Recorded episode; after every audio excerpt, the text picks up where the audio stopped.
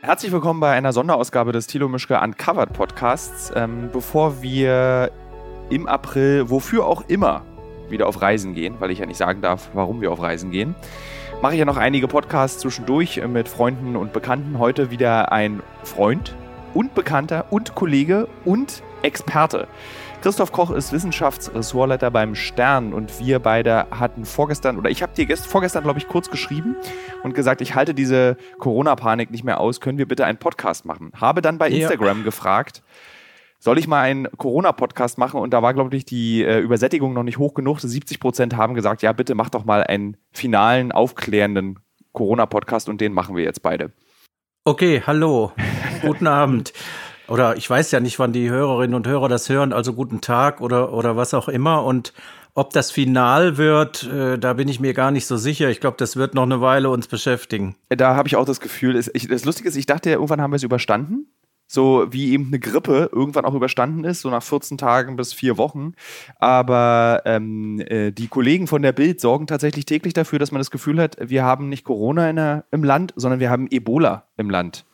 Ja, das kann man so, kann man so sehen. Und äh, natürlich ist das im Boulevard auch, ich würde jetzt nicht sagen angebracht, aber äh, eigentlich normal für Boulevardjournalismus, wobei ich ehrlich gesagt sagen muss, an der Stelle, äh, so, so Schlagzeilen wie das, äh, als ich in deinem Alter war, ja, ich bin ja 14 Jahre älter, so Schlagzeilen wie äh, Todeshusten aus China äh, killt uns alle oder so, die gibt es heute eigentlich nicht mehr. Also das ganz dramatische Zeug, was man früher kannte, das ist so ein bisschen ausgestorben. Ich glaube, ich hätte lieber Todeshusten aus China killt uns alle, weil man dann sofort erkennen würde, das ist Quatsch, weil jetzt ist so eine Pseudo-Ernsthaftigkeit äh, bei vielen Medien, nicht nur bei der Bild, die mir suggeriert, dass äh, nach der roten Gefahr aus Russland die nächste Gefahr jetzt vor der Tür ist, beziehungsweise wir schon längst im Land haben und uns einfach alle umbringen wird. Also man hat so ein, wenn man auf Bild.de geht, was ich jetzt keinem empfehle, meiner Hörer und Hörerinnen, und man sieht diese gelb gefärbten Nachrichten, die haben so einen eigenen Gelbton, dann hat man wirklich das Gefühl,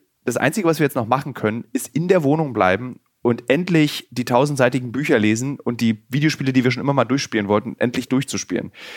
Ja, das stimmt natürlich und es hat ja auch einen ernsthaften Hintergrund. Also es ist ja tatsächlich auch äh, gestern zum Beispiel in London äh, zu richtig zu gewaltsamen Übergriffen auf einen chinesischen Mitbürger gekommen, der da lebt, einfach von, von Rassisten, die äh, ihn dann verantwortlich machten für die Ausbreitung dieser Krankheit. Aber das macht ja noch weniger Sinn. Also wenn ich jemanden verprügle und dann noch sein Blut und seine Spucke mir ins Gesicht spucke, dann habe ich ja den ersten Infektionsweg schon selber gewählt. Ja, genau. Ähm, nur wenn du ein Idiot bist, dann macht ja vieles nicht, nicht wirklich Sinn, was du machst. Du machst es aber trotzdem. Lass uns doch gleich mal die erste große wichtige Frage zu Corona klären. ähm, ich glaube, vor einer Woche kam der WHO-Bericht raus und mhm. der, äh, äh, wenn ich den richtig verstanden habe, erklärte eine viel geringere Ansteckbarkeit dieses Viruses, als man annahm. Also RFS über Tröpfchen anzustellen, ähm, also man steckt sich über Tröpfchen, also Spucke, äh, Blut wahrscheinlich auch. Frage gleich an dich. Ist mir, Entschuldigung, ist mir, ist mir nicht bekannt, dass man sich über Blut jetzt angesteckt hätte, was wahrscheinlich auch äh, wegen der Überschreitung einer Näheschwelle nicht unbedingt nötig ist. Also klar, wenn du eine Viremie hast, das heißt also, wenn sich Viren überall in deinem Körper verbreitet haben, in der Blutbahn sind, dann, äh, dann wäre das so. Aber ganz entscheidend ist eben bei Atemwegserkrankungen vor allem immer die Tröpfcheninfektion und das ist hier auch so. Das heißt, so ein im Grunde ein Speichelnebel oder äh, vom Niesen, das ist das ganz Entscheidende. Und da hat sich die, die Sichtweise ja mehrfach geändert, weil man ganz am Anfang im Dezember, als es in China losging und dann im Januar bekannt wurde, gehofft hatte, dass das schwer von Mensch zu Mensch übertragbar ist. Es war dann aber in Wuhan, in äh, der stärkst betroffenen Stadt auch sehr offensichtlich, dass das so sein musste. Und ähm, also das Bild ist, ich stehe morgens in der U-Bahn in Berlin, jemand niest drei Meter von mir entfernt. Dieser jemand hat, nehmen wir jetzt mal an, Corona. Bin ich dann mhm. schon befinde ich mich dann in dem Moment in einem großen Risiko? Ist es so wie die Anfangsszene von Outbreak mit Dustin Hoffman? Jemand sitzt im Kino, hustet, die Spucketröpfchen kommen in die Klimaanlage, plötzlich hat das ganze Kino eine Krankheit. Oder ist es doch nicht so einfach? Nee, so einfach ist es ganz, ganz sicher nicht. Äh, das wäre vielleicht bei Masern so. mhm. oder auch bei Windpocken. Die sind noch um, um Vielfaches infektiöser, wobei man natürlich weiß, äh, dagegen kannst du impfen. Aber hier gibt es eben diese Aussage vom Robert Koch Institut, die nach wie vor gilt. Äh, es ist riskant, wenn man mit einer Person eine Viertelstunde zusammengeblieben ist und äh, war näher als ein Meter oder 1,5 Meter. Es muss schon eine gewisse Dosis ähm, aufgenommen werden von äh, diesen ausgeschiedenen Tröpfchen. Das heißt, äh, im Moment gehen wir davon aus, geht die Fachwelt davon aus, dass das bei dieser U-Bahnfahrt, wenn der drei Meter weg ist, wie du es beschrieben hast, kein besonderes Risiko ist. Wo steckt man sich denn denn damit an? Es ist äh, eine chinesische Studie rausgekommen, dass man sich äh, natürlich, naturgemäßes äh, wird jedem einleuchten, in der Familie leicht ansteckt, weil man eben viel Kontakt hat über den Tag, auch das Bad womöglich teilt, wo man dann gern mal die äh, Installationen anniest und so weiter. Ähm, da wurde mal eine Ansteckungswahrscheinlichkeit für die Familienmitglieder von 38 Prozent berechnet, wenn man unter einem Dach lebt.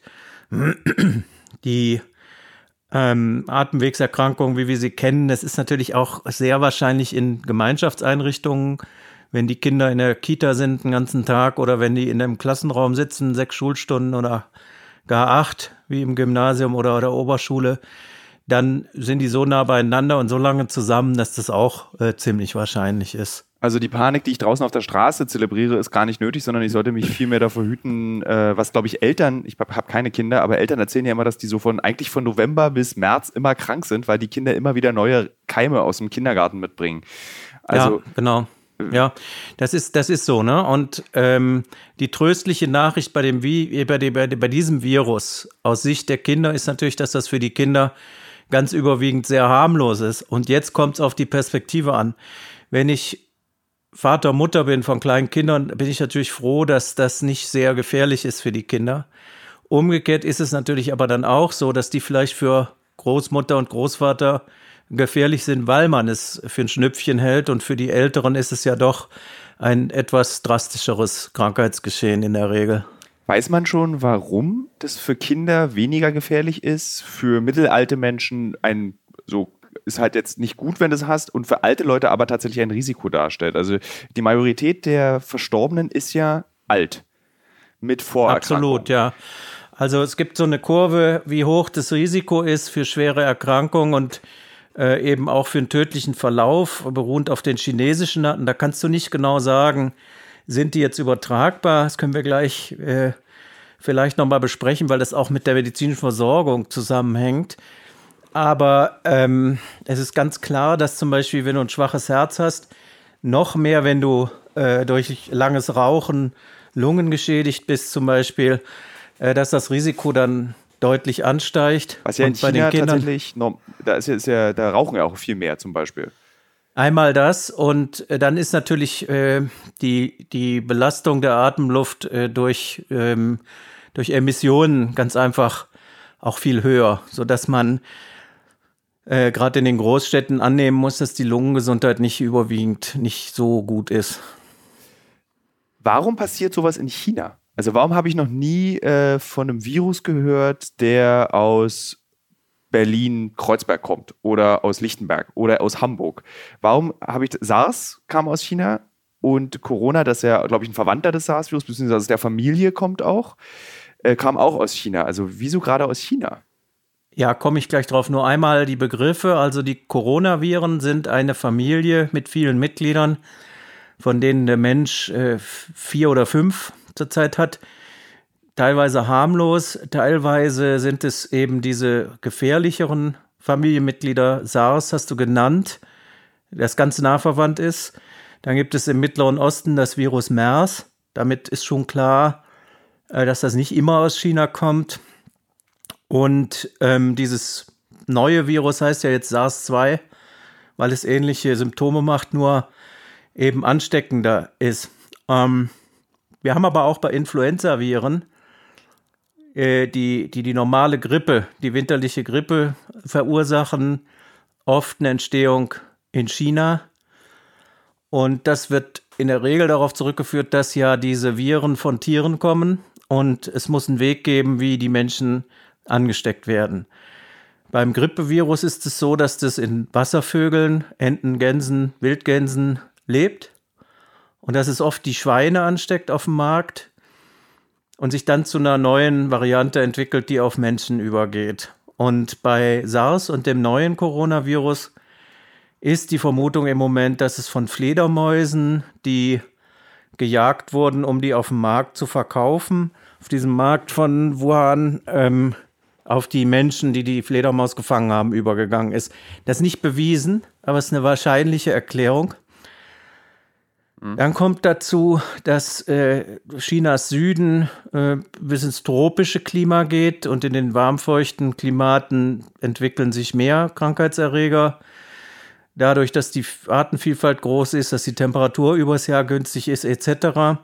Und dann ist China unglaublich bevölkerungsreich und dicht besiedelt so dass es viele mögliche Opfer gibt und auch viele mögliche Übertragungswege. Ähm, es ist aber nicht durchgängig immer so. Also die große Grippe von 1918, 19, die sogenannte spanische Grippe, hat den Namen zu Unrecht. Die ist wahrscheinlich in den USA entstanden. Und ähm, die sogenannte Schweinegrippe ist in Südamerika entstanden warum, also gut, gut, dass du diese spanische Grippe nennst. Es gibt immer diese äh, Erinnerungen an diese spanische Grippe, die äh, x Millionen, du weißt wahrscheinlich die Zahl genau, in Europa und weltweit dahin gerafft haben. Ähm, gibt es diese Befürchtung auch bei Corona und ist deswegen diese Panik so groß, dass irgendwas vielleicht noch kommt, von dem wir noch gar nichts wissen? Ja, klar. Es geht also um die Ausrufung des Pandemiefalls. Das ist noch nicht erfolgt. Wir haben jetzt eben eine Gesundheitsnotlage von globaler Bedeutung. Aber im Pandemiefall heißt es halt, dass sich ein Virus auf der ganzen Welt äh, verbreitet. Das Anfangskriterium ist auf mehreren Kontinenten, auf zwei Kontinenten mindestens. Aber normalerweise ist es dann eben bei einer Pandemie so, dass das keine Grenzen kennt und um die ganze Welt kreist. Oft eben auch saisonabhängig, dass es in unserem Winter auf die Südhalbkugel, ah nee, in unserem Sommer auf die Südhalbkugel wechselt, wo dann Winter ist und dass es, dass es die Erde also wirklich umrundet. Und bei dem Grippevirus von 1819 ist, hat es drei Umläufe gegeben. Ähm, und der zweite war extrem schlimm, äh, während die Leute beim ersten gedacht haben, ja, ist, ist durch, ne? Mhm, das wusste, also es gibt tatsächlich die Möglichkeit, dass Corona nochmal mehrere Welttourneen machen wird.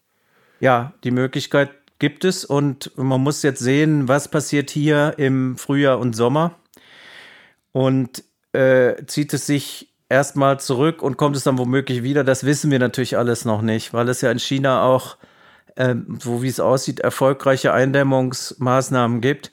Und deswegen ist es ganz, ganz schwierig vorauszusagen, äh, wie das jetzt weitergeht und ob es äh, womöglich sogar mehrfach wiederkehrt. Ganz lustig, ich habe ja diesen Podcast, äh, dich angefragt für den Podcast, um die Panik ein bisschen rauszunehmen. Jetzt bin ich aber in dem Moment gerade, jetzt bin ich ein bisschen panisch geworden. Naja, ähm, panisch, äh, Oder unruhig, panisch sagen wir mal lieber unruhig. Ja, ordnen wir es vielleicht eher so ein. Es ist ja eine ganz andere Zeit als bei dieser großen Epidemie von 1918, 19. Äh, bei der Grippe sowieso, weil es da Impfstoffe gibt und weil auch die Behandlung äh, gut verstanden ist. Ähm, aber auch hier ist unser großer Vorteil, dass, dass wir so viel mehr wissenschaftliche Möglichkeiten haben. Es ist ja noch nie ein Virus so schnell charakterisiert worden, also genetisch vollständig sequenziert, sodass wir alle seine Gene kennen. Es sind nicht besonders viele, aber immerhin, das ging ganz schnell. Und es wird intensiv geforscht, wie ein Impfstoff womöglich dafür formuliert werden kann. Und es gibt zwei Kandidaten, einer, der in den USA in die klinische Erprobung geht im April und einer in Israel, von dem man nicht so genau weiß, wie das dem weitergehen soll. Aber das war so ein Zufallsfund, ähm, ne? Ja, aber es gibt wesentlich mehr Wissen. Das ist ganz, ganz wichtig. Und es gibt auch mehr Medikamente, die zum Beispiel jetzt in Frage kommen, um dagegen eingesetzt zu werden. Zum Teil äh, HIV-Mittel, zum Teil sogar Ebola-Medikamente, die gegen bestimmte Viren, andere Viren wirken und wo man hofft, dass die auch eine Wirkung hier erzielen können. Das betrifft natürlich, was die Panik angeht, was die Sorge, auch die berechtigte Sorge angeht, wie wir anfangs gesagt haben, Nicht alle Altersgruppen gleichermaßen und auch nicht alle Bevölkerungsgruppen. Aber da wir ja eine relativ alte Gesellschaft sind, so wie auch Japan, das ja auch stark betroffen ist, muss man da schon sehr aufmerksam sein. Ähm, ich habe irgendwo mal gelesen, ich, du kannst mich sofort korrigieren, ich weiß gar nicht mehr wo, dass es in der Geschichte der Menschheit eigentlich noch keine einzige wirkliche Virenerkrankung gibt beim Menschen, die zu 100% geheilt werden kann. Es bleibt eigentlich immer der Virus noch da. Ja, das ist unterschiedlich. Also es gibt Viren, die, äh, die definitive Strategien haben, um sich im Menschen äh, dauerhaft anzusiedeln. Das Epstein-Barr-Virus, das das pfeifersche Drüsenfieber macht, ist eines der bekanntesten Beispiele dafür. Dieses Virus, das siedelt sich im Mundraum, im Zungenrand an und bleibt in den Zellen ähm, und bricht dann wieder aus. Bei Herpesviren wissen die Menschen das, glaube ich, auch, dass das so passiert, wenn man diese Bläschen am Mund kriegt, dass das Herpesvirus einfach drin bleibt. Und das ist auch bei den, ähm, bei den Herpesviren im Genitaltrakt, wo sie ja Warzen machen zum Beispiel, wo sie aber auch Krebs auslösen können, ist es auch so, dass die, dass die drin bleiben. Es gibt auch Viren, die man nur in Schach halten kann, wie zum Beispiel HIV.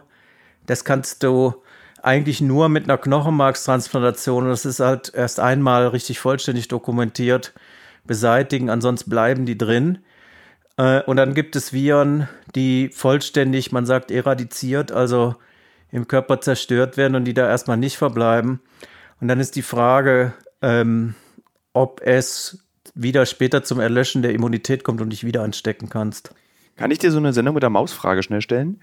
Ja. Äh, warum gibt es eigentlich Viren? Ich habe mal ein Buch gelesen von Richard Dawkins, äh, in dem behauptet wird, äh, dass Viren eigentlich die Könige der Evolution sind.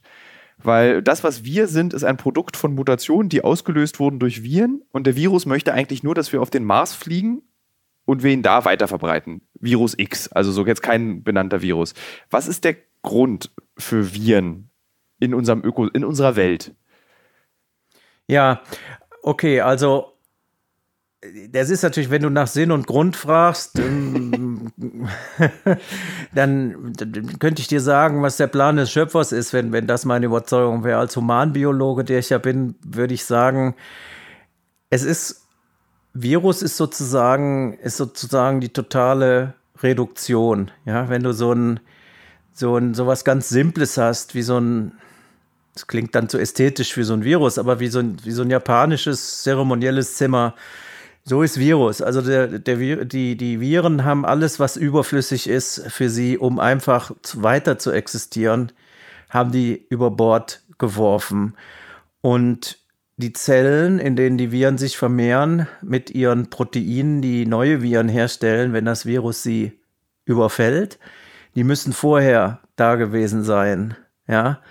Viren sind ja in erster Linie Erbgut Erbgutstränge mit ein paar Genen drauf.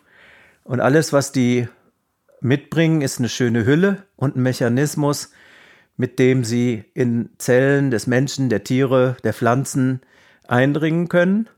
Und dann zwingen sie die Zelle, für sich zu arbeiten, uh, sich zu vermehren, die Gene und dann eben auch die Proteine, aus denen das Virus gebaut ist, anzufertigen, neue Viren herzustellen.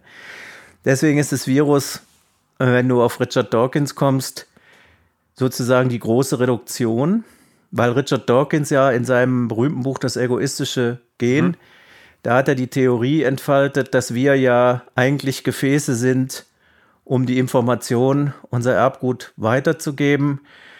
Und dass die Gene, die in dir und in mir drin sind, ähm, die wissen ja weder, dass sie eine Art erhalten sollen, noch wissen die, was der Organismus um sie rum ist. Die wollen sich nur möglichst erfolgreich fortpflanzen. Beim Virus ist das, und da hat er recht, auf eine wahnsinnig ökonomische Art und Weise realisiert. Das macht einfach nur ein Programm, nämlich mach mehr von mir. Was wahrscheinlich im Sinne der Evolution clever ist. Naja, wenn die jetzt ein Ziel hätte, dann wäre das clever. Ansonsten ist da natürlich kein tieferer Sinn drin.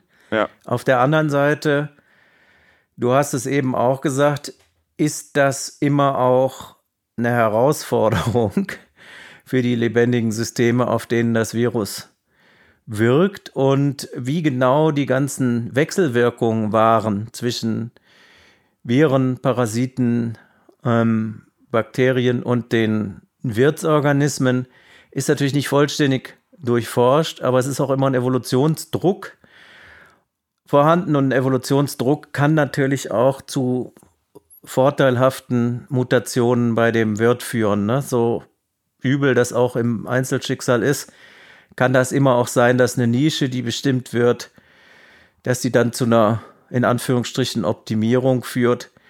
Beispiel wäre so eine Kreuzimmunität zum Beispiel, dass wenn man bestimmte ähm, Erkrankungen schon mal durchgemacht hat mit anderen Krankheitserregern, dass man dann immuner ist. Es gibt aus der Pestforschung so ein paar Fragen, warum haben bestimmte Bevölkerungsgruppen das besser überlebt und es kann damit zusammenhängen, dass ihr Immunsystem durch andere Erreger trainiert wurde. Da gab es so ein, äh, als ich in der, äh, im geschlechtsfähigen Alter war, also in der Pubertät, ähm, war ist schon vorbei oder ist noch nicht vorbei. Jetzt? Als ich in dieses okay. Alter reinkam, ähm, da gab es, das war so der der Höhepunkt der deutschen Aufklärung zum Thema HIV. Ja.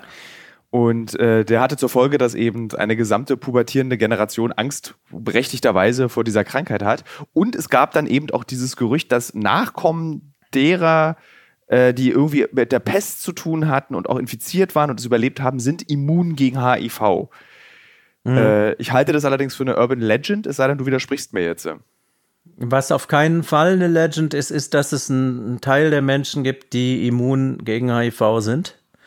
Das kommt jetzt auf an, wo auf der Welt du bist, zwischen 1 und 4 Prozent, weil ihre Targetzellen, also die Immunzellen, die von HIV befallen werden, dieses Virus dann nicht äh, einlassen bzw. nicht vermehren. Also das gibt es, ne? natürliche Immunität. Da gibt es einen hochinteressanten Fall, glaube ich. Ne? Mhm. So eine Prostituierte in einem afrikanischen Land. Ich habe es in der National Geographic oder in der Geo oder im Stern ja. mal gelesen. Ja, das äh, vermag ich natürlich jetzt nicht äh, zu sagen. Wo du es gelesen hast, sind alles Produkte unseres Verlages. Insofern ist das ganz gut. Ähm, wie ist es bei Corona? Sind wir immun, wenn wir Corona hatten? Ich würde vermuten, dass es so ist. Die meisten Virologen vermuten das auch. Es ist, wie gesagt, ja noch sehr früh. Also musst dir klar machen, wir haben keine drei Monate Forschungszeit bis jetzt und sind schon 10.000 wissenschaftliche Arbeiten erschienen. Darunter sind auch welche, äh, einer aus Japan, wo man den Eindruck hatte, dass eine Frau sich zweimal infiziert hat. Das ist aber nicht sicher. Also der Normalfall äh, bei diesen Viren ist, dass man dadurch, und deswegen wandeln sich die Erkältungsviren auch immer so stark, dass man dadurch, dass man diesen Typus mal hatte, dann den abwehren kann, wenn er das nächste Mal attackiert und dass er gleich vernichtet wird, wenn er wieder auf deinen Schleimhäuten auftaucht.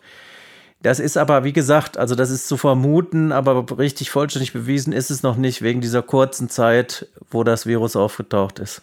Du hattest vorhin ganz kurz erwähnt, die humanen Papillomaviren, die äh, zu Krebs führen können im Gebärmutterhals. Da gibt es jetzt glücklicherweise auch eine Impfung, für die es auch, glaube ich, den Nobelpreis gab für diese Impfung. Ja, für Howard äh, Zuhausen, genau. Der hat den Nobelpreis dafür bekommen. Äh, wie ist denn äh, so aus humanbiologischer Sicht der Coronavirus? Kann SARS oder diese Familie, diese Coronaviren, können die auch solche dramatischen Spätfolgen haben, wie zum Beispiel der HPV-Virus, den man sich äh, unter anderem auch beim Sex holen kann, der aber, glaube ich, offiziell keine Geschlechtskrankheit ist. Ich möchte das betonen. Ähm, mhm. Kann so ein Coronavirus auch solche Spätfolgen haben, dass wir es zwar jetzt überleben, aber plötzlich 100.000 Chinesen oder sagen wir mal 70.000 Chinesen ähm, Lungenkrebs dann bekommen in 30 Jahren?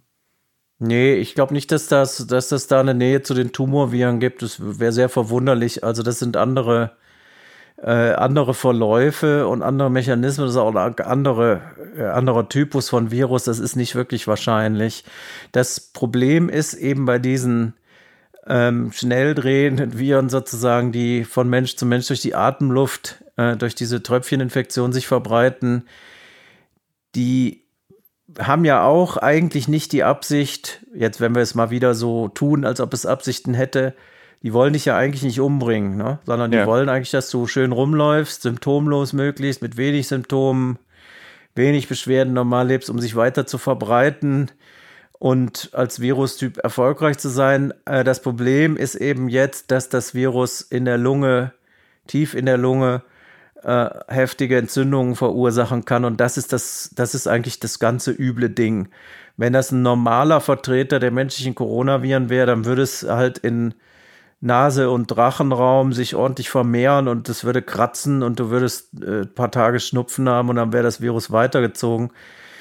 Ähm, du hättest vielleicht drei Leute angesteckt, aber die Bilanz für das Virus wäre halt dann, wäre dann okay. Und dieses Virus hat die, man muss eigentlich sagen, die Schwäche, dass es halt relativ viele äh, Infizierte sehr krank macht, beziehungsweise dann auch tötet. Und das ist nicht sinnvoll als Strategie eines Virus. Ähm, es gibt neben äh, der Panik, die herrscht, die Nudelleerverkäufe. Ich habe gerade eben, bevor du angerufen hast, äh, mit der, meiner Chefredakteurin bei meiner stellvertretenden Chefredakteurin bei ProSieben gesprochen, die du glaube ich auch kennst, Frau Hahn. Und die erzählte mhm. mir, in München seien die Nudeln ausverkauft. Mhm. Äh, und dann mhm. habe ich mich so gefragt, warum jetzt gerade Nudeln? Und sie meinte, na wir, wir in Süddeutschland essen lieber Nudeln und kein Reis. Das fand ich irgendwie eine gute Erkenntnis dazu. Ähm, Neben dieser Panik gibt es jetzt aber auch natürlich zahlreiche Verschwörungstheorien zu diesem Virus. Und äh, mir ist es tatsächlich ein großes Anliegen, weil Verschwörungstheorien auch sehr viel Schaden anrichten können, dass wir beide mal kurz über die gängigen reden und sagen, das ist Quatsch ja. oder das ist kein Quatsch. Beziehungsweise Vielleicht sagst du jetzt auch tatsächlich, vielleicht sagst du, dass der Coronavirus ein äh, im Labor umgebauter HI-Virus ist, der äh, auf die Menschheit losgelassen wurde. Ja, also das kann man schon mal, also kann man sich im Elektronenmikroskop angucken, wiewohl es auch Verschwörungstheoretiker gibt, die behaupten, dass das, äh, dass das HI-Virus da nie sichtbar gewesen sei. Aber wenn man einigermaßen mit dem Fuß auf dem Boden der Vernunft steht, dann ist es klar, dass es eine ganz andere, äh, eine ganz andere Stammesgeschichte, eine ganz andere Familie von, von Viren ist. Also in der Richtung passt es schon mal nicht das haben, glaube ich, so, so ein indisches, indische Forscher haben, glaube ich, so eine Studie, die haben die aber auch direkt wieder zurückgezogen, aber dann war der Schaden schon wieder, der, war, der Schaden war angerichtet, glaube ich, in der Welt. Ja, also jetzt mal abgesehen von Verschwörungstheorien, also die, die Scientific Community, die Wissenschaftler sind natürlich äh, auch in der Theoriebildung wahnsinnig kreativ und die haben auch äh, die haben auch wenig Furcht, was zur Diskussion zu stellen einfach. Nur, das ist halt etwas, was in der Öffentlichkeit, in der breiten Öffentlichkeit immer falsch verstanden wird. Wenn jemand dann Paper bringt und sagt, ich habe hier mal eine Hypothese, es könnte auch so gewesen sein, ist es komplett legitim, dass man auch über äh, weiter abständige Ideen spricht, weil Wissenschaft, die wissenschaftliche Gemeinschaft halt nicht so funktioniert, dass man da einen Meinungskampf führt und dann alle missionieren will für eine möglichst exzentrische Idee, sondern man stellt was zur Diskussion und normalerweise wird es dann vom wissenschaftlichen Immunsystem sozusagen vertilgt. Und natürlich ist es so, dass innerhalb der virologischen Gemeinschaft rund um den Globus niemand der Auffassung ist, äh, dass das irgendjemand in einem, in einem Labor erzeugt und dann freigesetzt hätte. Also das ist Gibt äh, es sowas überhaupt? Logisch. Also man hört es ja eigentlich immer wieder. Gibt es also vielleicht, du weiß nicht, ob man darauf eine Antwort geben kann auf die Frage. Ich halte das aber für absolut töricht, zu glauben, dass Regierungen das Interesse daran haben, ihre eigene Bevölkerung mit Viren zu vergiften.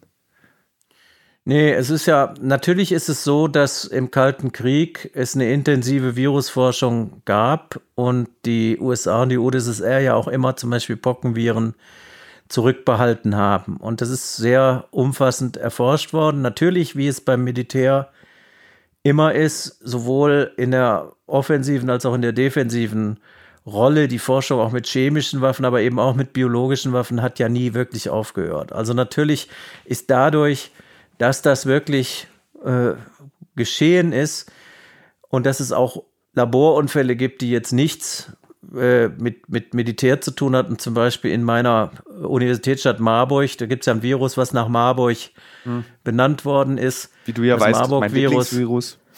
Und die Lieblingsgeschichte ja, auch. Ich liebe diese Geschichte. Ja, aber für die drei Toten, ich, war die nicht lustig. Äh, das ist ja auch so ein hämorrhagisches Fieber, so wie Ebola und so ähnlich, das, wo, wo sich Leute im Labor halt infiziert haben. Im Labor wird mit Viren gearbeitet. Ähm, in, in Hochsicherheitslabors natürlich immer, aber nicht in dem Sinne, dass man die jetzt außerhalb des Militärs, dass man die jetzt äh, für Zwecke kultivieren will, die irgendwie schlimm und bösartig ist, sondern man muss die verstehen. Ne? Man kann die nur bekämpfen, wenn man die voll durchdrungen hat. Also kannst die Forschung nicht sein lassen. Und das führt dazu, dass das immer mit so einer mysteriösen Zone auch umgeben ist, weil das eine sehr komplexe Forschung ist und die auch immer diese Bilder produziert, wo die Leute dann in ihren aufgeblasenen Anzügen da rumlaufen. Das sind natürlich, weißt du als Fernsehmann besser als ich, sind natürlich harte, starke Bilder. Ja, aufgeblasene Anzüge sind tatsächlich, äh, lösen mhm. sofort einen Angstreflex aus. Ich glaube, bei jedem. Das ja. so. Ähm, dazu muss man wissen, dass es bei den SARS-1 und 2 Viren sehr, sehr genaue Stammbäume gibt. Also wir wissen, welche verwandten Coronaviren in den Fledermäusen existieren zum Beispiel, die sind charakterisiert. Wir wissen, dass in dem Schuppentier, was in der chinesischen Medizin eine große Rolle spielt, dem Pangolin, dass es in dem Coronaviren gibt. Deswegen steht es auch im Verdacht. Wir wissen es auch von einigen Schlangen. Also man kennt den Stammbaum sehr genau. Und insofern kann man auch gut sehen, dass es aus den Tieren tatsächlich auch sehr wahrscheinlich gekommen ist. Also man hat die Spur. Warum ist es so schwer, einen Impfstoff dafür zu entwickeln. Wenn man diesen Virus so gut kennt und äh, der ja auch kein ungewöhnlicher Virus ist, dass es den in verschiedensten Ausübungen eben für Rachen- und Nasenraum gibt, warum ist jetzt nicht, ach Mensch, die Variante ist jetzt da, da machen wir mal schnell so eine Schluckimpfung draus? Ja, das ist, äh, es scheint deutlich leichter geworden zu sein. Also es ist früher äh, ist es sehr aufwendig gewesen, auch eine internationale Kooperation zu schmieden, dann die Finanzierungsquellen zu finden und die Techniken bereitzustellen. Heute gibt es Plattformstrategien, also so Werkzeugkästen quasi, mit denen man äh, gegen verschiedene Viren, die man neu entdeckt hat, ähm, Impfstoffe baut. Und es gibt internationale Allianzen, die sowohl von staatlicher Stelle als auch von privaten Geldgebern, Bill Gates ist ja so der bekannteste Sponsor von Impfstoffentwicklung und auch von Impfungen. Der will ja äh, damit nur Geld verdienen. Werden. Der hat die Viren ja selber erfunden, damit er damit Geld verdienen kann. Das Sagen die Verschwörungstheoretiker, aber er hat ja eben einen Großteil seines Vermögens dafür gespendet, ähm, an Impfstoff zu arbeiten. Aber es ist natürlich richtig, wenn du äh, der Anti-Impf-Paranoia verfallen bist, dann musst du dir das so erklären. Tatsächlich ist es aber so, dass er eben aus meiner Sicht äh, da ehrenvolle Absichten nur verfolgt und dass eben die Forschung, die da gefördert wird, mit diesen Baukastensystemen auch in der Lage ist, relativ zügig solche Impfstoffe zu machen. Warum das keine so lange Tradition hat, ähm, die Coronaviren zu impfen und warum da früher nicht viel gemacht wurde, ist eben deshalb, weil man die ganze Familie im Menschen eben für harmlos, für trivial, für Erkältungsviren gehalten hat. Insofern gab es in Großbritannien lange ja ein bedeutendes Schnupfeninstitut, die Common Cold Unit. Die haben Schnupfen erforscht und dazu gehörten auch ganz lange die Coronaviren. Es ist aber irgendwann geschlossen worden, das ganze Forschungsprojekt, mhm. weil man dachte, das ist halt zu harmlos, als dass man da so viel für ausgibt, leider. Ich habe heute in der Taz einen Kommentar gelesen, äh, der ganz interessant war. Der war immer ein bisschen zu laut, aber die These fand ich ganz gut zu dieser Panik im Coronavirus. Und der hat ja. versucht, diese Panik zu erklären, ähm, dass wir jetzt feststellen im 21. Jahrhundert, dass die Natur eiskalt ist und überhaupt ja. kein Interesse an irgendwie, äh, sie lässt sich nicht eindämmen. Sie lässt sich ja. einfach nicht ähm, eingrenzen und wir werden mit all unserer Technisierung jetzt gerade mal wieder daran erinnert, ähm, wie verletzlich wir als Menschen eigentlich sind und wie schnell so ein Virus also so einmal eine Weltreise macht. Ja. Ja, das ist ja auch erschreckt, weil uns das so ein bisschen verhöhnt. Auf der einen Seite ist es so, dass wir sehr, sehr gerne die Errungenschaften äh, dieser Zivilisation, die ja, wie wir auch jetzt wieder sehen, eben auch Migrationsziel ist aus vielen Teilen der Welt, dass wir diese, diese Vorzüge, die wir genießen, diese Privilegien sehr normal finden. Also, dass wir hier in so einer großen Zahl eine Lebenserwartung von über 80 Jahren haben, ähm, das ist eine Sache, die früher undenkbar gewesen ist, nur um das ins Verhältnis zu setzen. Es gab ja im 20. Jahrhundert noch irgendwie weltweit 300 Millionen Pockentote und es äh, ähm, es, es war eine Milliarde, die irgendwie infiziert wurde mit Pocken und das haben wir ausgerottet und das hat uns natürlich dann doch eben neben vielen anderen Naturgewalten, die wir, glaube ich, denken im Griff zu haben, hat uns das sehr viel Selbstbewusstsein gegeben und auch eine, zu einer großen Selbstverständlichkeit geführt, dass man sehr gut behütet ist. Ne? Auch wenn man so einen gewissen zivilisationskritischen Anstrich sich gibt, fühlt man sich doch sehr, sehr sicher. Und du kommst mehr in der Welt rum als ich. Also der, dieser, dieser solide Boden, auf dem man hier steht, der ist nicht selbstverständlich. Ne? Und deswegen erschreckt es einen sehr deutlich, wenn sowas hier einbricht. Äh, wenn man das aber mit Bezug dazu setzt, dass du in, in Afrika halt, in vielen Teilen Afrikas ein Risiko hast, dass dein Kind einfach an einem trivialen Durchfall stirbt, weil du kein sauberes Wasser hast und nicht die einfachsten Medikamente, dann ist das eben auch eine Sondersituation. Selbst wenn das besser geworden ist, aber so ist es. Ähm, aber hältst du, also wie findest du, reagiert die deutsche Regierung auf diese, auf, auf das, was gerade passiert? Hältst du das für gerechtfertigt, so wie wir uns alle verhalten? Also Israel besagt zum Beispiel Einreiseverbot für Deutsche seit gestern. Mhm. In Thailand muss man jetzt, wenn man einreist, nachweisen, dass man ein Hotel hat für 14 Tage, dass ja. man, falls, die falls es ausbricht, in Quarantäne sich begeben kann. Ähm, reagieren ja. Die Regierung über und wie reagiert die deutsche Regierung auf, diese, auf, den, auf diesen Virus? Ja, ah, okay. Also Israel ein bisschen anders. Also in Israel musst du einen Wohnsitz haben. Also brauchst eine Wohnung, wo du dich selber in Quarantäne mhm. begeben kannst. Dann kannst du nach wie vor einreisen.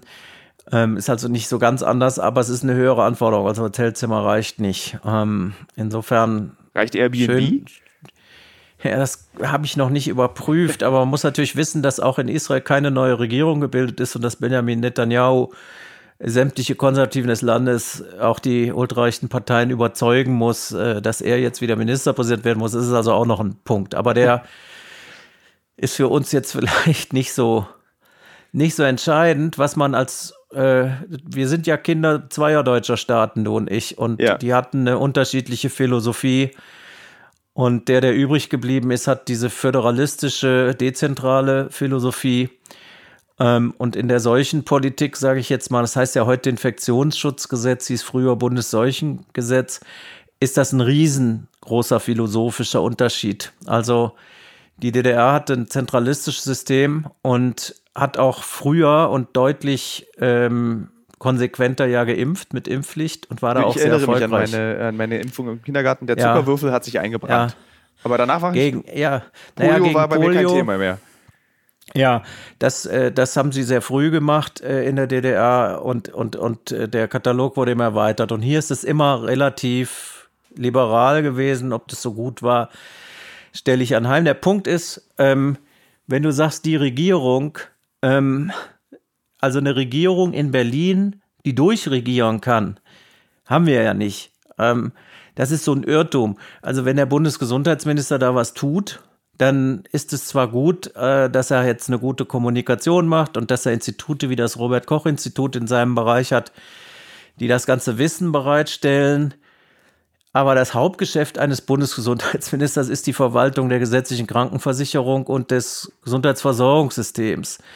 Während die ganze Durchsetzung von ähm, gesundheitspolizeilichen Vorschriften, Prozeduren und so weiter ist kommunale und Ländersache äh, also Verantwortung der Bundesländer. Es ist also nicht so, dass der jetzt, der Spahn jetzt sagen kann, so wird das jetzt gemacht und dann ist das so. Also ist ein komplizierter Mechanismus. Und dann wird es noch mal schwieriger, weil die ärztliche Versorgung durch niedergelassene Ärzte nicht staatlich äh, gelenkt wird, sondern das ist ein Versorgungsauftrag der Kassenärztlichen Vereinigung. Die das erklärt auch selbst, diese, diese Meldung, die Selbstorganisation sind. Genau. Das erklärt diese Meldung. Also der Bundesgesundheitsminister kann den niedergelassenen Ärzten keine direkten Befehle erteilen. Er ist aber eigentlich auch nicht dafür da, denen jetzt Schutzausrüstung zu liefern. Und die Ärzte Und sagen jetzt aber, wir schließen unsere Praxen, weil wir brauchen Schutzausrüstung. Zum Beispiel. So, und da kommen die großen Konflikte, die im Moment in der Öffentlichkeit nicht so im Vordergrund stehen, aber das sind ganz große Konflikte, weil es natürlich so ist, dass du äh, dann vor dem Problem stehst, dass wenn alle Leute zu dir kommen und wollen Corona-Abstriche haben und so, dann schon relativ viel von dieser Schutzausrüstung brauchst, wenn du dich zuverlässig nicht selber anstecken willst und das haben die nicht vorrätig. Damit haben sie auch nicht gerechnet. Dass sie überhaupt nichts vorrätig haben, ist ein bisschen problematisch, weil wir haben ja auch offene Tuberkulose, auch multiresistente und ähnliche Sachen in Deutschland. Und da hätte schon auch was passieren können. Aber das zeigt so ein bisschen, dass man einfach mit einer Geschichte in dieser Dimension nicht gerechnet hat. Und da habe ich auch viel Verständnis für. Also bei Grippe ist es so, die Ärztin, der Arzt können sich impfen lassen. Das ist eine vertraute Geschichte. Die Sicherheit ist viel höher. Jetzt haben sie ein ganz großes Dilemma. Erstens, sie müssen sich und ihr Praxispersonal schützen. nach geltenden Vorschriften müssten sie auch selber in Quarantäne gehen, wenn sie jemand ansteckt. Und sie haben die Verantwortung dafür, dass äh, sie die anderen Patienten im Wartezimmer auch schützen. Und die können da nicht in Schutzausrüstung sitzen. Deswegen ist eben der Wunsch, dass man die Arztpraxis erst anruft, statt da reinzulaufen. Aber es ist eine ganz schwierige Situation für die niedergelassenen Ärzte, das muss man anerkennen. Und die sind, weil es eine Notlage ist, eben auf die staatliche Unterstützung dann auch angewiesen. Es muss auch geleistet werden.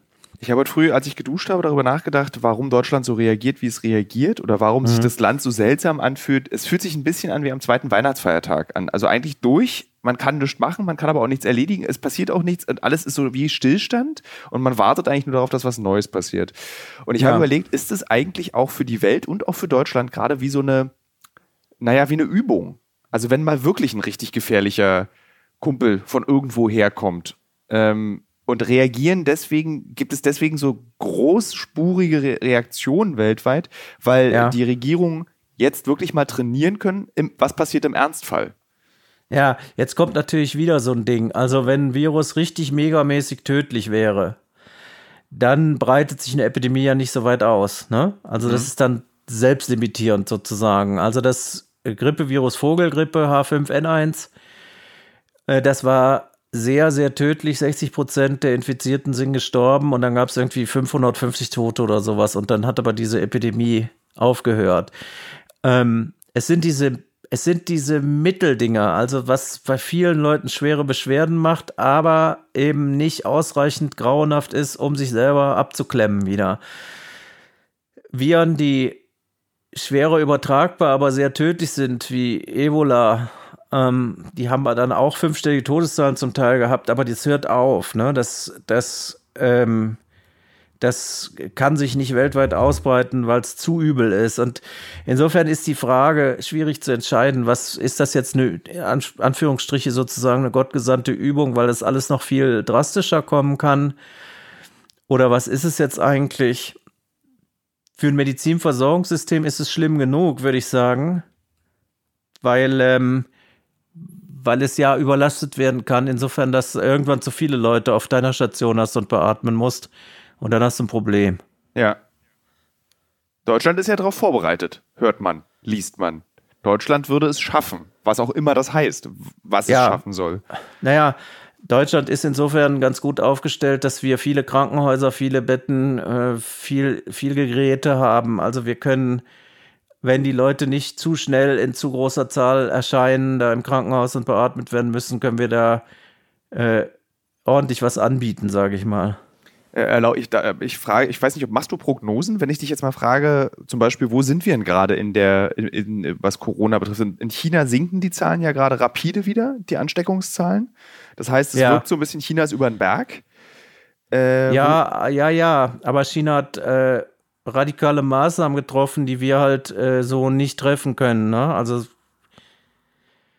also ähm, wird es hier auch 100.000 äh, Infizierte geben? Oder also es gab einmal eine Zahl, die fand ich sehr unvernünftig von dem Virologen der Charité, glaube ich, der sagte, 60 ja. bis 70 Prozent ja. der Deutschen werden infiziert sein. Das fand ich zum Beispiel ja. klug komme ich gleich zurück drauf. Ich sehe hier nur gerade, ich habe hier einen Vorverstärker, wo eine Batterie drin ist. Ich muss da mal eine neue reinmachen. Das heißt, wir müssen einen Cut machen an dieser Stelle. Lass, lass durchlaufen. Das mögen die Hörer und die Hörerinnen, wenn das alles. Äh ja, ich kann ja nicht durchlaufen, also so. du hörst mich ja dann nicht in dem okay. Moment. Also dann, ich lege dich mal beiseite ja. und bin gleich wieder sehr Bin gut. gleich wieder da. Dann nutze ich das für Werbedurchsagen. Liebe Hörer, liebe Hörerinnen, ich stehe gerade in meinem Arbeitszimmer und laufe vor das Bücherregal der von mir im Jahr 2020 bereits gelesenen Bücher und werde jetzt Empfehlungen abgeben. Ich kann das Buch Graben von Simon Jones sehr empfehlen. Es ist ein Buch, in dem es darum geht, was passiert, wenn man in Irland als krumpeliger Jäger lebt und nichts anderes zu tun hat, als Tiere zu töten und was das mit der Seele eines Menschen macht, wenn auch noch die Ehefrau stirbt. Es ist kurze 130 Seiten lang und ein Buch, das sich anfühlt, als würde man barfuß durch ein Moor gehen. Dann habe ich das Buch gelesen, Fünf Lieben lang von André Assiman. Ich weiß nicht, wie man ihn richtig ausspricht. Ein äh, sehr schönes Buch, um seine eigene heteronormative sexuelle Einstellung zu prüfen und zu testen. Dieser Mann, ähm, es ist ein Roman über einen Mann, der Frauen sowie Männer liebt und über die Möglichkeiten der Verliebtheit spricht. Ein ganz zauberhaftes Buch, das dazu geführt hat, dass ich am Ende geweint habe. Außerdem habe ich mir kürzlich ein Fotoband gekauft, äh, eine Sammlung von Fotografien eines ähm, niederländischen Künstlers mit dem Namen Erik Kessels.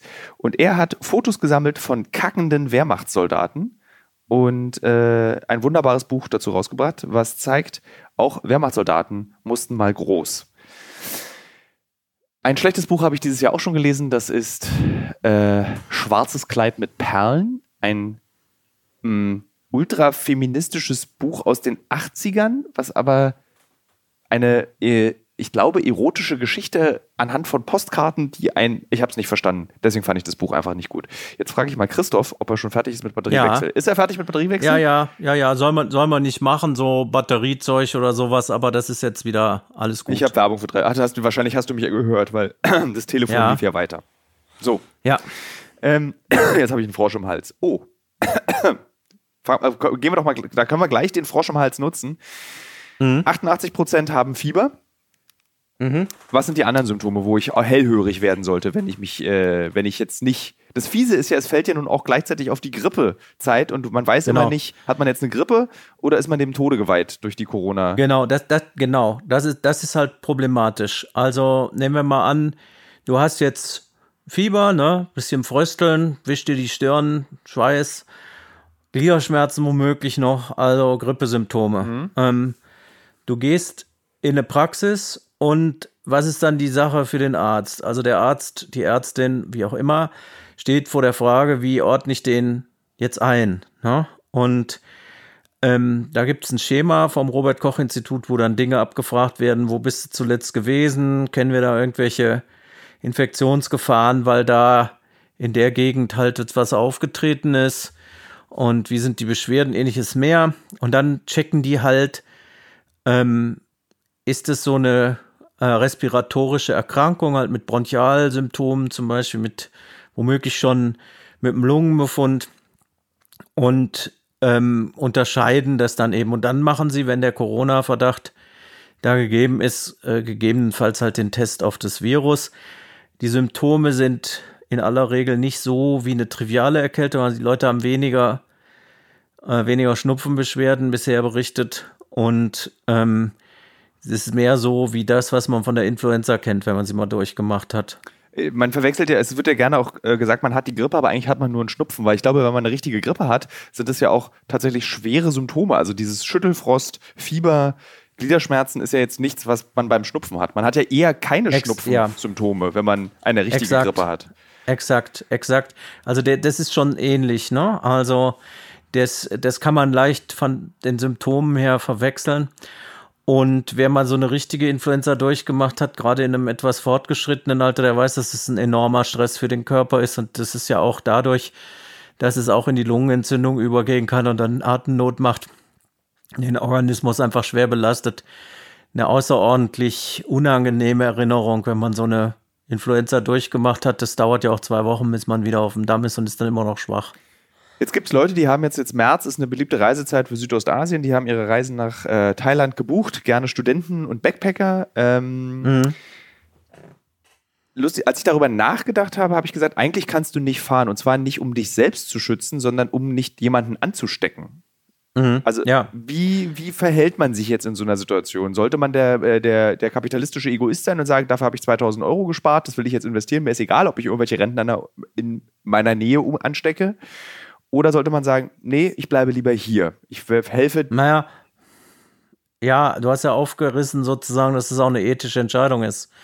Also eine Verantwortung für andere. Ähm, das spielt schon auch eine Rolle. Es spielt natürlich aber auch für dich individuell eine Rolle, dass es dir auch dann passieren kann, egal wo du hinfährst, dass je nachdem, wer da an der Macht ist und wie die Gesundheitsbehörden dort und die Polizei das sehen, dass du auch irgendwo interniert wirst, quasi, so wie das jetzt halt äh, auch schon teilweise passiert ist, sei es auf einem Kreuzfahrtschiff, sei es auf einer Insel, wo du dann im Hotel festsitzt.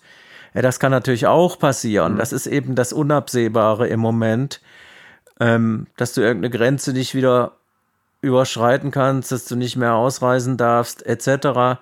Das ist ja schon konkret passiert. Ja. Wo wir bei dem Kreuzfahrtschiff sind, das ist jetzt eine kleine Abweichung, aber ähm, da hat man ja gesehen, da waren über drei, deutlich über 3000 Leute an Bord und ungefähr 700 haben sich angesteckt, 20 Prozent. Ähm, durch die gemeinsame Klimaanlage wahrscheinlich und durch die Enge des Raumes. Also es zeigt dann so, wie das dann durch so eine Gemeinschaftsunterkunft oder so dann eben auch durchfegen kann. Ähm, jetzt habe ich die Frage vergessen, das war noch. Äh, wie erklärst du dir zum Beispiel die Zahlen in Thailand und Kambodscha? Kambodscha hat einen Infizierten, Thailand angeblich nur 49. Das verstehe ich nicht. Wie kann das Nachbarland, ja. äh, was ja, also das ha. übernächste Land, China, äh, ja. woran liegt sowas? Also jetzt sind wir ja bei einem ganz, ganz, ganz, ganz, ganz, ganz wichtigen Thema. Entschuldigung, wenn ich zehnmal ganz sage, aber wie kommen diese Zahlen zustande?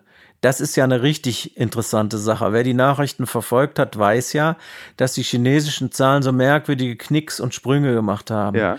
Dann ging es mal auf einmal flacher weiter, dann sprang es wieder in die Höhe und wieder runter. Was die Zahlen wirklich sind, sind ja ähm, bestätigte Fälle. Also du hast die Kranken identifiziert, die haben diese Symptome und du hast einen Test gemacht, der nachgewiesen hat, dass die Person Virusträger ist. Und das ist natürlich je nachdem, wie die Infrastruktur in dem Land ist und wie das überhaupt getestet wird, äh, wie die medizinische Versorgung ist, sehr, sehr, sehr davon abhängig, wie die Behörden da oder auch die Ärzte vorgehen. Das heißt, wir haben bei jedem Land irgendwie ein Fragezeichen da dran zu machen. Und ähm, es ist aber trotzdem nicht so, dass es so nicht sein kann. Weil wenn so, so ein südostasiatisches Land äh, einzelne Reisende das verschleppt haben, dann kann das sein, dass noch kein lokaler Ausbruch ist, also keine lokale Weitergabe stattgefunden hat, wenn derjenige rechtzeitig identifiziert worden ist. Und dann kommt es natürlich auch noch ins, dann kommt noch ins Spiel, dass China ja mittlerweile viel intensivere, auch wegen Geschäftsreisen, viel intensivere Reisebewegungen beispielsweise nach Europa, auch im Tourismus hat, äh, als in, in Teil der asiatischen Nachbarländer. Mhm. Da, wo das relativ intensiv ist, nach Korea zum Beispiel, wo auch die geschäftlichen Beziehungen intensiv sind, ist es ja sehr deutlich. Also Korea ist auch wegen dieser Sekte, die da offensichtlich das vertuscht hat, ist sehr stark betroffen. Ja, und bei Nordkorea, das du ja bereist hast, äh, ist es Gibt's schon vollkommen undurchsichtig. Ja, es ist vollkommen undurchsichtig. Allerdings hat Nordkorea, ich kann jedem Hörer und jeder Hörerin auch, ich, du hast es bestimmt gesehen, ein wunderbares Aufklärungsvideo zu Corona gemacht. Und es wird im Internet bei Reddit, was ich ja sehr liebe, und bei YouTube, schreiben die Leute, egal aus welchem Land runter, ich habe das Gefühl, ich bin das erste Mal wirklich über diese Krankheit aufgeklärt worden. Ganz ohne Panik haben die so in den Nachrichten abends erklärt, was gilt es zu tun jetzt? Wie verhindern wir den Ausbruch dieser Krankheit in diesem sehr doch schon recht kranken Land? Also unter also ich würde sagen, Nordkorea ist unter den Ländern ein 98-Jähriger, der schon zwei Lungenentzündungen hatte. Also so eine Krankheit kann dieses Land auf jeden Fall schwer treffen, weil der mhm. Gesundheitszustand der Bewohner dieses Landes im Zweifel nicht so gut ist wie bei uns. Mhm. Ähm, aber sie haben eben ein zentral organisiertes Gesundheitswesen. Und was dann eben abends im Fernsehen sagen kann, so ab jetzt äh, wird keinem mehr die Hand gegeben, äh, wir umarmen uns nicht, wir küssen uns nicht, wir teilen keine Zigaretten und äh, wir desinfizieren uns ordentlich die Hände. Sind das eigentlich auch, was Nordkorea ja. den äh, Nordkoreanern empfiehlt? Würdest du das auch äh, den Deutschen empfehlen? Ja, äh, erstmal klar, also Nordkorea ist ein autoritärer, totalitärer Staat und da kannst du das einfach durchsetzen. Ja. Du weißt ja auch, dass das, wenn man ein Plakat abhängt oder so, schon böse Folgen haben kann. So wird es wahrscheinlich dann eben auch bei solchen Verhaltensmaßregeln sein. Ähm, aber ähm, das heißt ja nicht, dass die Maßnahmen, die die da in ihrem Video empfehlen, dass die alle unvernünftig sind. Also diese Logik gilt ja nicht. Genauso wenig wie eben grundsätzlich gilt, dass alles, was Sozialisten sich mal ausgedacht haben, jetzt böse ist, weil die, weil die verloren haben, äh, sondern ähm, das, das kann schon alles sehr vernünftig sein. Also wozu Hände schütteln, ja? Also eine symbolische Geste in Zeiten der Infektionsgefahr kann man gut drauf verzichten dann äh, gucken viele Leute schräg, wenn man sagt, ich zeig dir mal dieses Niesen in die Armbeuge, was da immer, was da immer äh, ja. propagiert wird.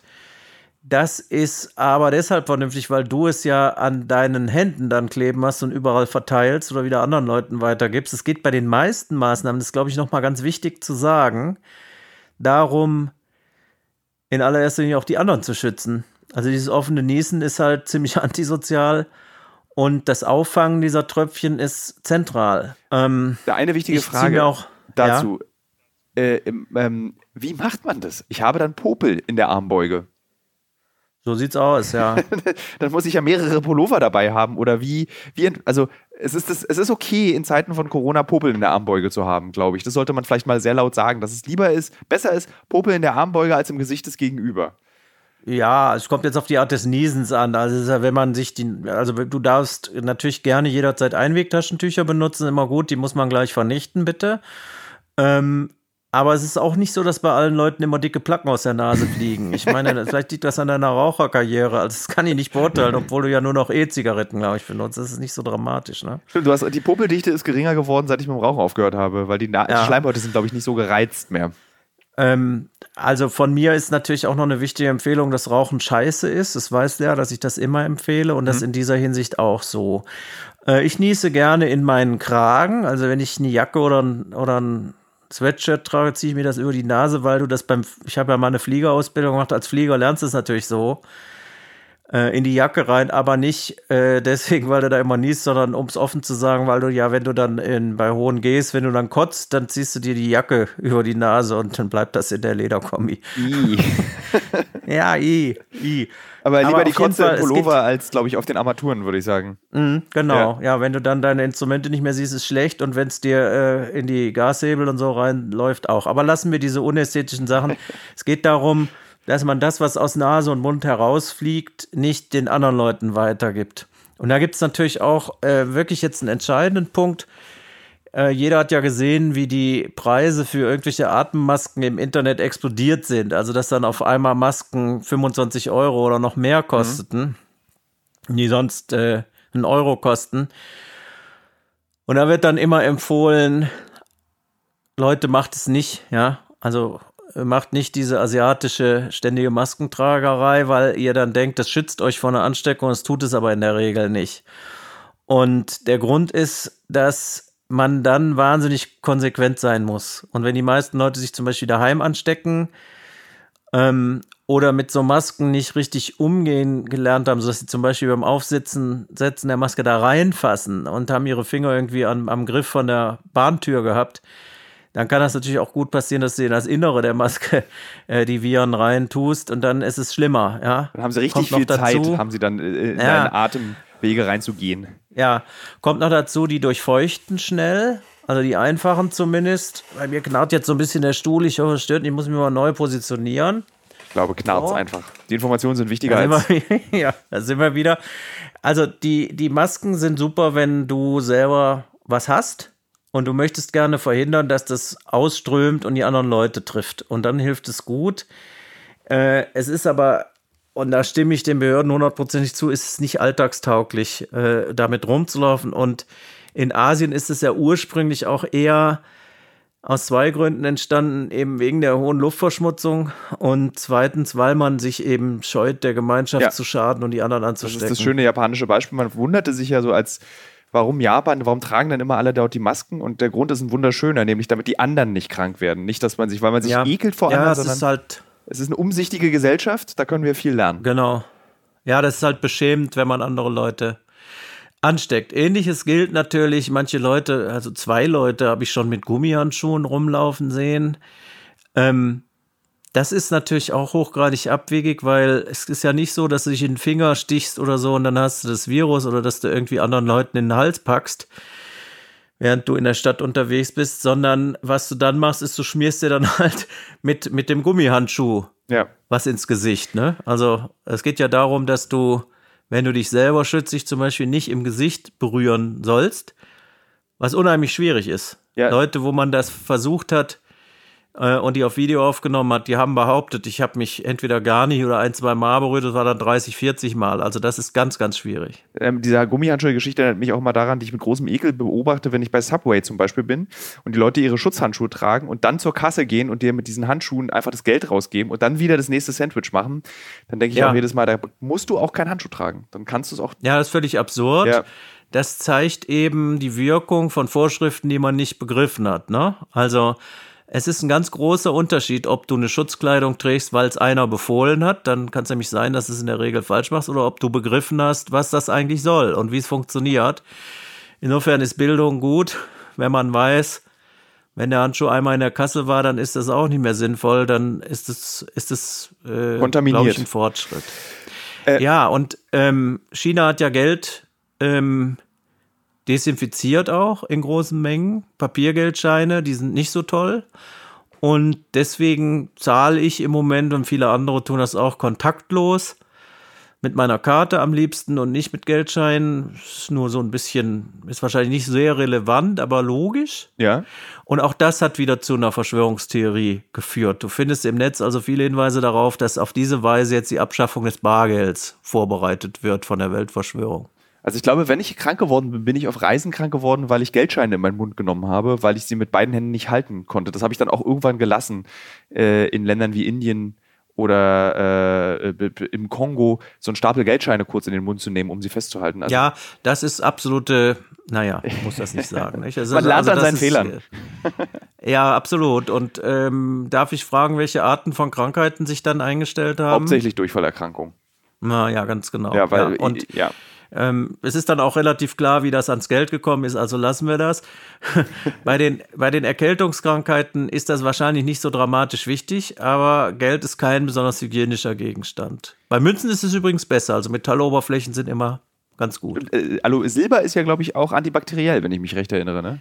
Ja, Silber ist äh, antibakteriell, aber die Viren haben keinen Stoffwechsel und äh, deswegen ist es bei Viren natürlich dann wieder nicht so nützlich. Also Bakterien da sind wir jetzt wieder an einem schönen Punkt, den haben wir eingangs nicht erwähnt. Ja. Die Bakterien können wir mit verschiedenen Antibiotika angreifen und hoffentlich auch vernichten, wenn die nicht total immun sind, weil die einen Stoffwechsel haben und in den Stoffwechsel können wir eingreifen und die, äh, die Bakterien dann eben hemmen ja. oder zerstören. Und beim Virus ist es ja nun unglücklicherweise so, dass das Virus, das haben wir eingangs gesagt, unsere eigenen Zellen kapert und die missbraucht für seine Zwecke. Und da können wir dann eben nur in unseren eigenen Stoffwechsel eingreifen, beziehungsweise die Vermehrung des Virus äh, bekämpfen, indem es dann nicht mehr aus der Zelle raus kann oder gar nicht erst in die Zelle rein kann. Also es ist ein bisschen schwieriger alles, was der Virologe macht, wenn er Therapie entwickelt. Jetzt ähm, abschließend würde ich dich gerne fragen wollen, wenn wir Deutschland als Patienten sehen, wo sind wir da gerade? Sind wir am Anfang unserer Ansteckung? Sind die drei Tage oder vier Tage durchstehen? Sind wir da gerade in der Mitte oder wo sind wir? Ja, also das ist, das ist sozusagen eine, eine, eine Weiche, an der wir jetzt gerade stehen. Es kommt nämlich darauf an, äh, wie tief hat das Virus schon hier Heimat gefunden, sage ich mal, wie, wie, wie, hat es unsichtbare Verbreitungswege äh, womöglich etabliert, wie hoch ist die Dunkelziffer von Infizierten so dass wir beurteilen müssten, ist es jetzt etwas, was noch eingedämmt werden kann, wie zum Beispiel im Westen von Nordrhein-Westfalen, da im Kreis Heinsberg, oder ist es durchgebrochen und an so vielen Orten sind schon die Keime von unsichtbaren Fortpflanzungsketten, dass wir das nicht mehr eingrenzen können. Ähm, es ist sehr wahrscheinlich, dass wir stärker am Anfang stehen eines weiteren Aufschwungs, also sehr wahrscheinlich. Ähm, es ist aber sichtbarer, soweit ich es beurteilen kann, als es in Italien war, wo es sehr dramatisch ist und wo es sich schon eine ganze Weile ausgebreitet haben muss, um dann eben in diesen großen Zahlen auch mit erheblichen Todesziffern in Italien auszubrechen.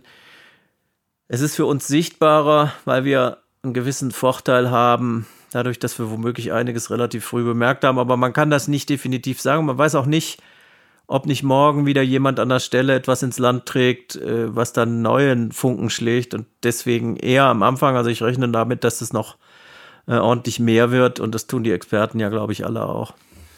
Ähm, vielen Dank, lieber Christoph. Ja, ebenfalls. Äh, und ich hoffe, dass wir beide mal auch in diesem Podcast miteinander reden, darüber, wie wir uns kennengelernt haben, warum ich dich so schätze und äh, warum es wichtig ist, die Sozialdemokratie im Herzen zu tragen.